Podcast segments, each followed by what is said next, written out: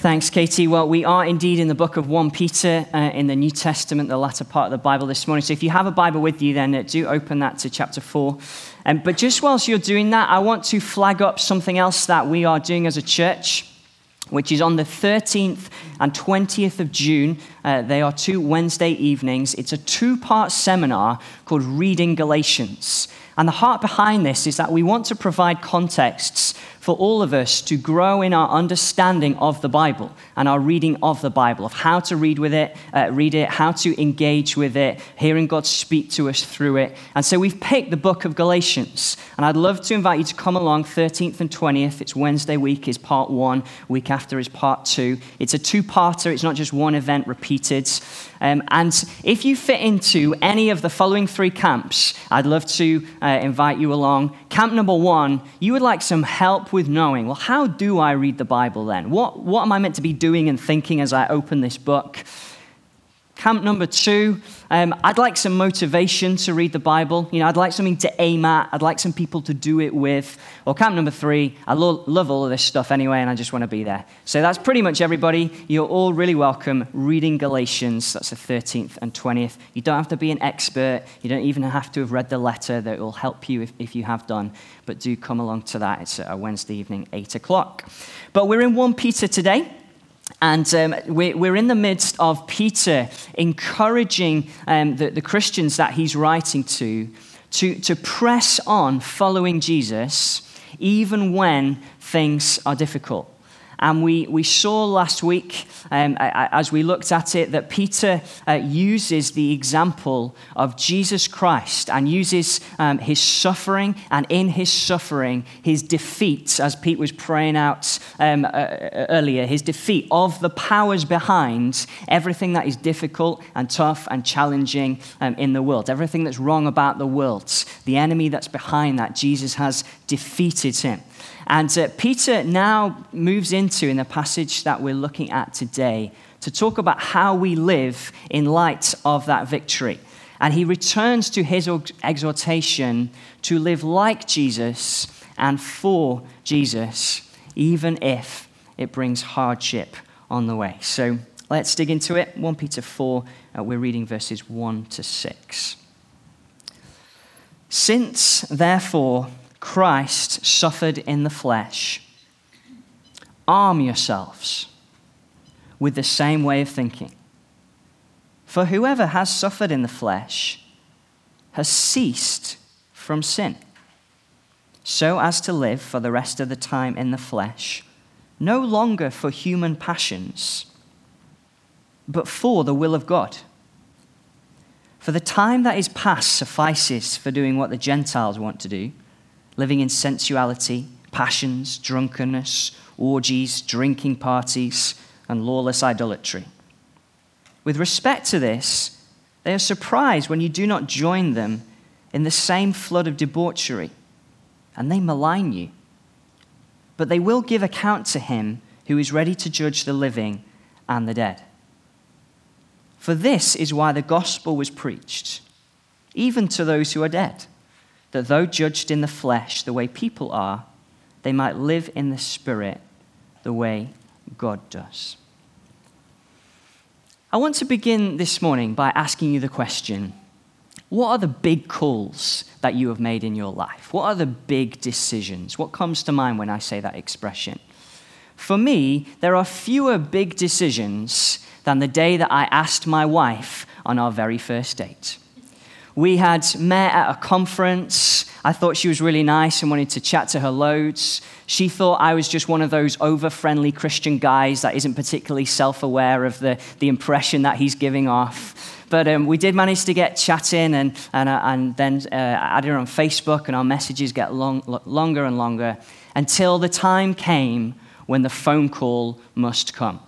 And uh, when the phone call came, I used what I am hoping slash expecting lots of married men in the room uh, will identify with something called the list. Now, the list, just for the ladies in the room, is, uh, is predicated on the fact that if when you are having the phone call, there are numerous awkward silences whilst you can't think what to say, that is bad. That is likely to lessen the chances of a yes when you say, I'd love to take you out for a drink. And so the list is a list of conversation topics, just in case. List of go tos. You know, any blokes in the room? I won't ask you to put your hand up, but identify with that, I wonder. And the way that I know that it went well, I didn't have to refer to the list once. And she said yes, and the rest, as they say, is history. Big calls. Well, Peter begins this passage with the ultimate big call. That is the obedience of Jesus Christ. In verse 1, since therefore Christ suffered in the flesh. If you've got your Bible open, it's, it's actually a reference to the beginning of, of the previous paragraph where it says, For Christ also suffered once for sins, the righteous for the unrighteous, that he might bring us to God. Which is what we've been celebrating in our worship time this morning. That Jesus, the one who knew no sin, who had no stain on his character, who never disobeyed his Father once, chose to swap places with us and take on himself our mess and our mistakes and the times when we've disobeyed God, the times when we've done things that we know we shouldn't have done, but there's just something in us that kind of makes, them, makes us do them. He took them on himself. And if this is the first time that you've heard this news this morning, this is life changing news for you. This means that if you put your trust in Jesus Christ, you are forever, eternally forgiven. You have a new life, a new hope. You become, as you believe in Him, a new creation. Now, this week I was uh, watching one of the Britain's Got Talent semi finals, and um, there was a gospel choir performing on there. And uh, it went pretty well, and, and as the audience were going wild, the, the judges then began to give their feedback. And one of them, Amanda Holden, pointed to this gospel choir and said, You know, hearing this, this is what makes me want to go to church. You know, we're not all sinners, we're just human. And whilst that's not the message of the Bible, what she's put her finger on there is that actually, if we are to have the label sinner over our lives, we have to face the consequences for those sins. And that's why she doesn't like it. And yet, the truth of the gospel is that Jesus Christ has taken those consequences on himself so that we are changed forever. We are free to live for him. We can enjoy living his adventure. Since, therefore, Christ suffered in the flesh, arm yourselves, it says in verse 1. Arm yourselves. This is battle language. This is a, a, a wartime mentality. It's not a new concept in the New Testament. It's been referred to several times already in the book of 1 Peter. In fact, Jesus himself spoke of binding the strong man, by whom he meant Satan, and plundering his house. He spoke of the invasion of his kingdom and forceful men taking hold of it. Paul, who wrote lots of the New Testament, himself spoke of the Christian life as being the good fight he spoke of weapons of warfare, of destroying strongholds, and putting on the armor of God. Folks, we're in a battle. We are in a battle. It is a battle for spiritual authority in the earth. There is one whom the Bible calls Satan, the devil, the tempter, the one who comes to steal and kill and destroy, who is trying to thwart the purposes of God. And though he knows that his end is coming, he's trying to cause as much chaos as possible so that as many people as possible might be obscured from knowing God. And yet we have the victory of the gospel. We know that we can proclaim to people that it is possible because of the finished work of Jesus for people to know God and to find freedom and to discover purpose and to make a difference. This is a call to arms. Why do you think so many cities around our nation, ours included, struggle with problems of knife crime and gun crime? It's because those engaged in those things think that they're in a war. And so they feel the need to arm themselves. How much more us, knowing that we are in a battle to make the name of Jesus made known all across the earth when the victory is assured. Let's just get one thing straight though our battle is not against people. This isn't some kind of crusade. If you're new here, this is not what we're talking about. It's not some radicalized principle. The Bible says that we don't fight against flesh and blood, i.e., people, but we fight against powers and principalities, against Satan and his demons. And actually, all that we want to do against them and for the kingdom of God is war. It is warfare for us to become a disciple making community. It is warfare for us to preach the gospel in our city, to tell people that there is hope and joy to be found in Jesus. It is warfare to plant into Manchester and other cities in the nation and even beyond. And this should change the way that we live. This should change the way that we pray. You know, you get up in the morning, you think, I'm going to have my coffee with Jesus and pray through my list it, it is that, but it's more than that. You're doing spiritual warfare.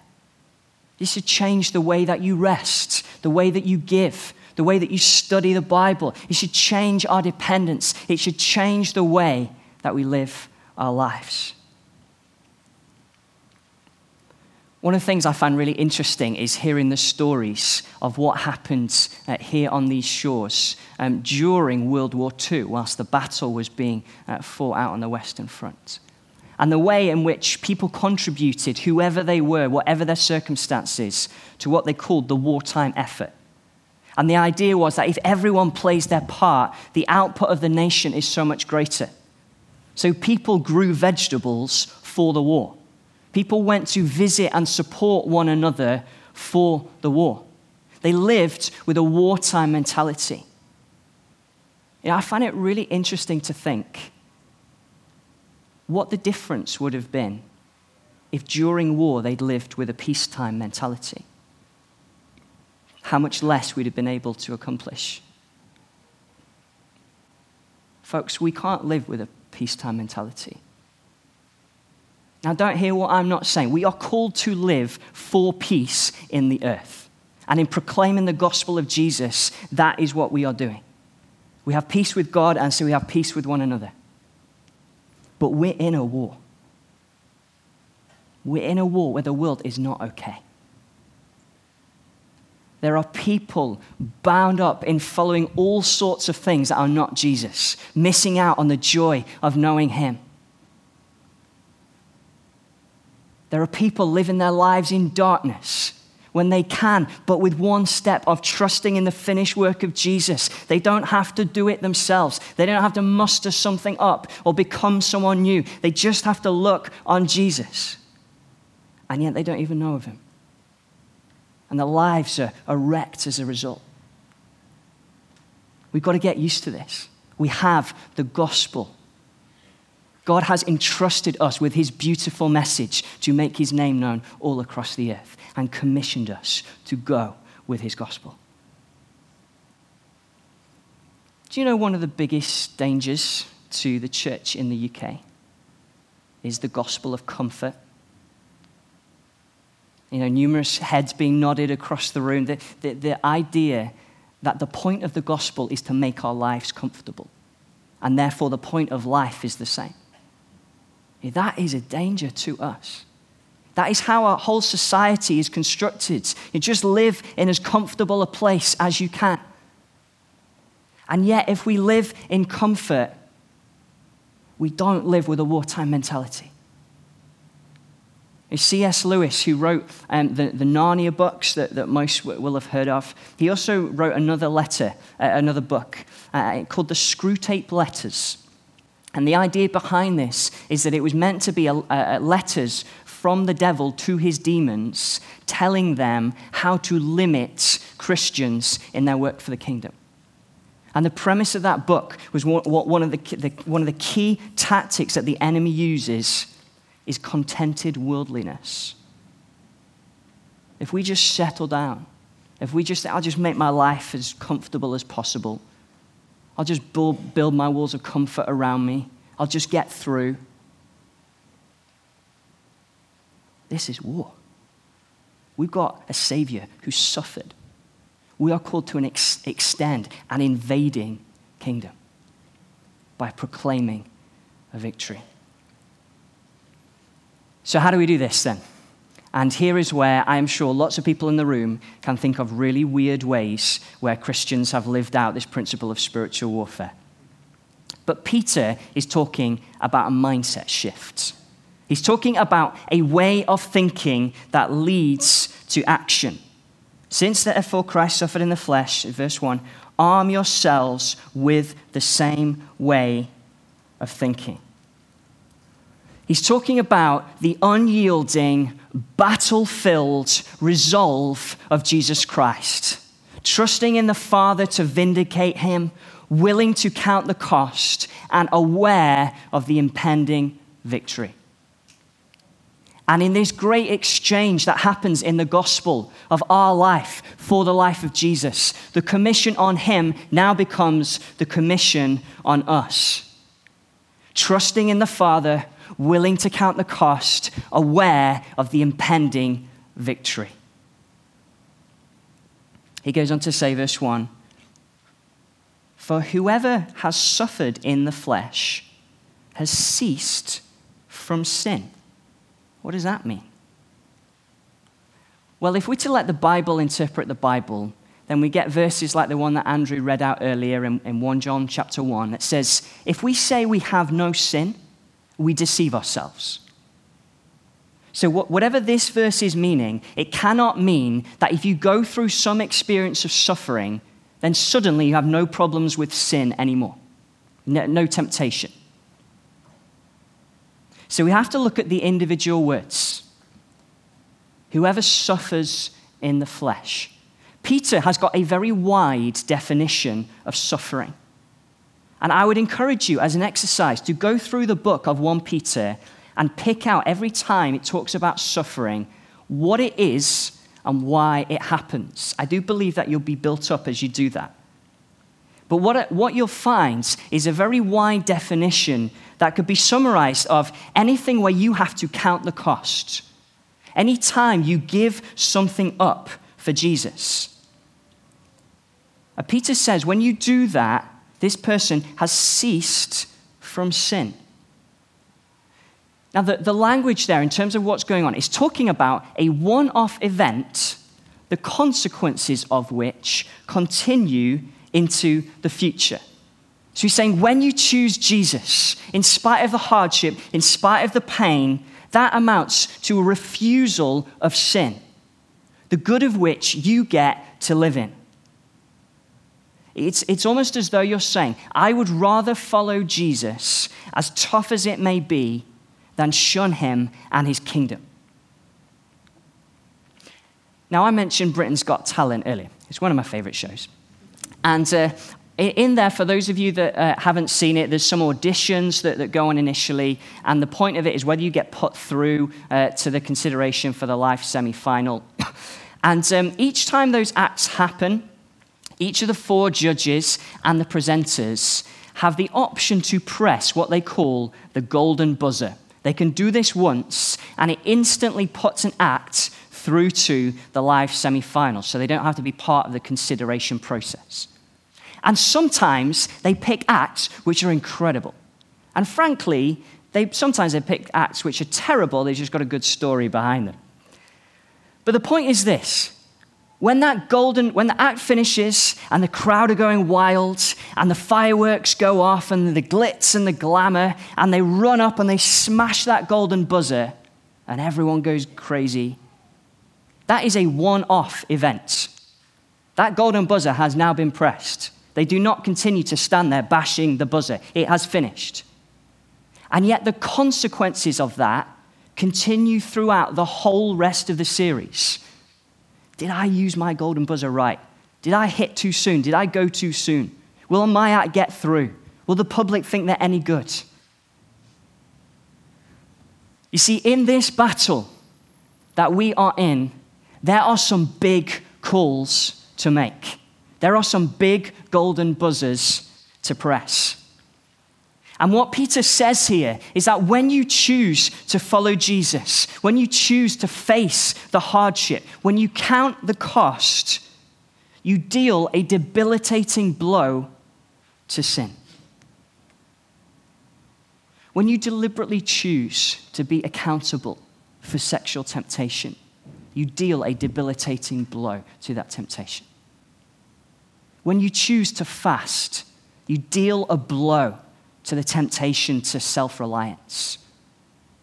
When you choose to put your family first, spend time with them, even if your calendar doesn't allow to make it to your child's performance or whatever it may be, you deal a debilitating blow to the temptation for your career or your ministry to become an idol.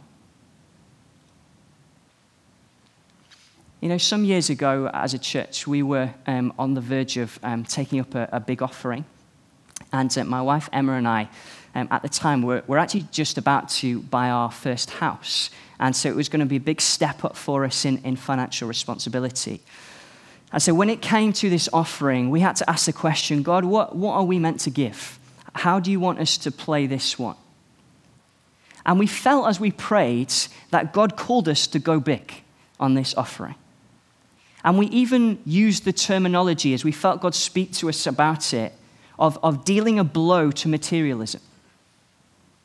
Now, I wouldn't say at that time our lives were racked with materialism, but it was certainly a temptation.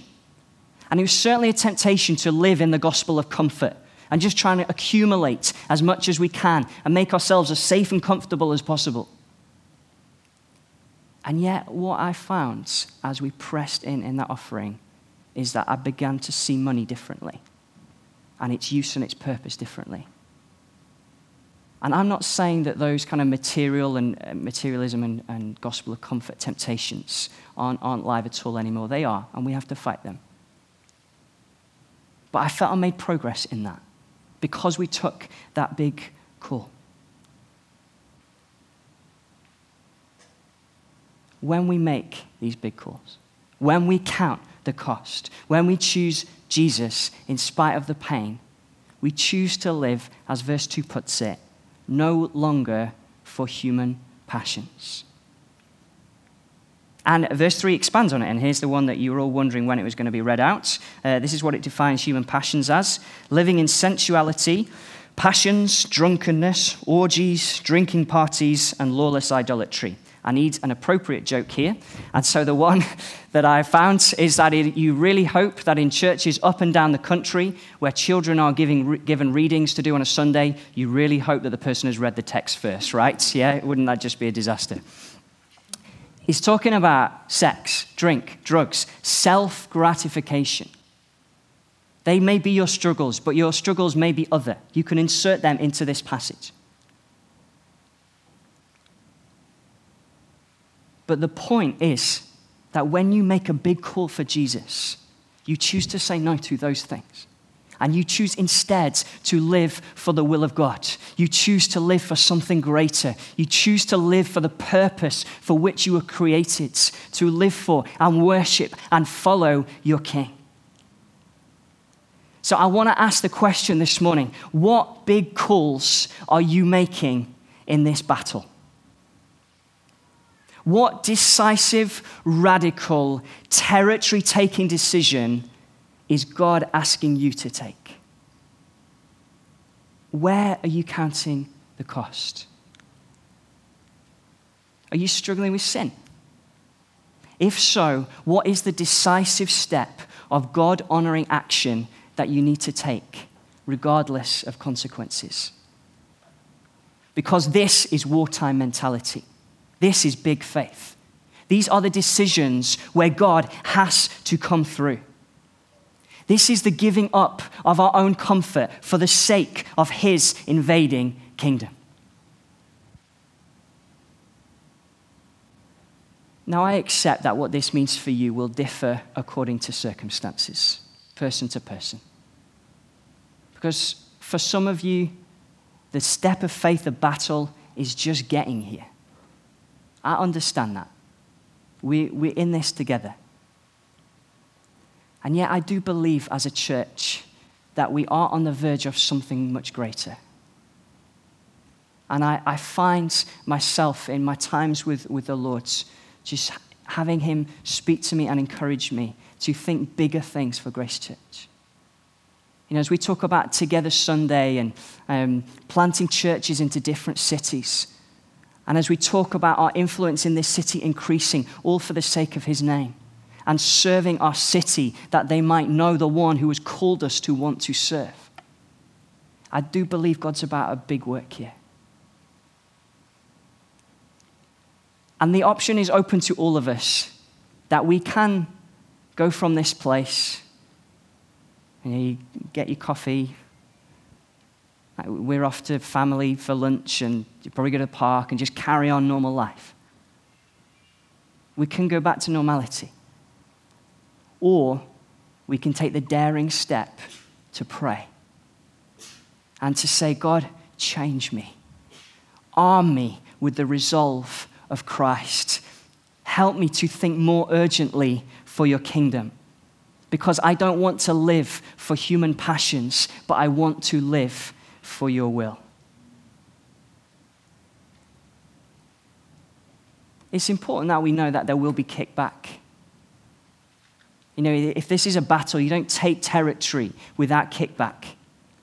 And Peter's referred to it in verse 4. He talks about those around us being surprised when we do not join them in the same flood of debauchery. Know, when we don't live the same way as the world around us. He says they malign you. It means they sort of heap abuse on you. And it can be harder when that happens, can't it? You know, you choose to live differently, you choose to make big calls for Jesus, and those around you, it's not always the, your life's so different, let me ask loads of questions about Jesus. Sometimes it's just, well, you're weird. I don't want to talk to you. It's hard. We've all been there, I'm sure. And yet, here, Peter gives one of the main incentives for engaging in this battle, which is that Jesus Christ has assured the victory for you. He's just spent the passage before that we looked at last week talking about how Jesus has defeated the one behind everything that is wrong in the world. The one behind every trial and hardship and challenge. Jesus has defeated him and his demons and then gone to them and declared his victory over them. He's spoken in verse 1 here about how he has won your salvation and you are different now. And He has called you to be part of His purposes in making His name known all across the earth. And in the verse just after this passage, verse 7 that we'll look at in a couple of weeks, he talks about the fact that he's coming back again. That one day he'll return and he'll take with him the living and the dead who trusted in him to live with him forever. You see, this victory of Jesus gives you the power to make big calls for Him. You know, we could not do these things of our own volition. You can't muster this up. You can't just try harder. It's the victory of Christ that gives us the power to make radical decisions. And it gives us hope. It gives us hope that one day our pain will end our suffering will end. The hardships that we face will one day come to an end as he wraps all things up. And Peter comments in verse 5 that actually on that day, everyone will have to give an account to him who's ready to judge the living and the dead. And in that day, you will look back over your life and you will see every decision that you made for Jesus, regardless of the consequence, regardless of the hardship, and you will know that it was totally worth it. There will be an eternal reward of experiencing Christ in a greater and greater way that will await you as a result of the decisions that you make to follow Him in this life. And Peter recognizes that there are those around in the world, maybe even friends, family, who will say that to live this way, making big calls for Jesus, is limiting or a waste of life. Say, no, you should live for yourself. Come on, look after number one. What about you? Which, funnily enough, is what verse 2 says the very opposite of so as to live for the rest of the time, no longer for human passions, but for the will of God. And yet, Peter puts the final verse in our passage here, verse 6 in, to illustrate what a stupid idea that is of those who say this is all a waste of time. He talks about those who have died, but who have received the gospel.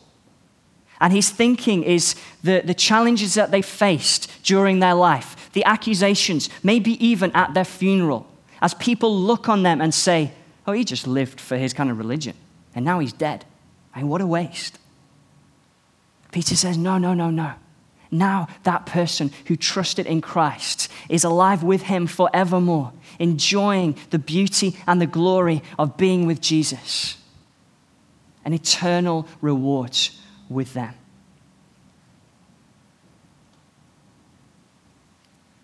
Since, therefore, Christ suffered in the flesh, he's made it all possible And He's made it possible for you to know that you are in a battle, that there are some big calls to make, but that His victory is assured. Let's stand together. Let's have the band up.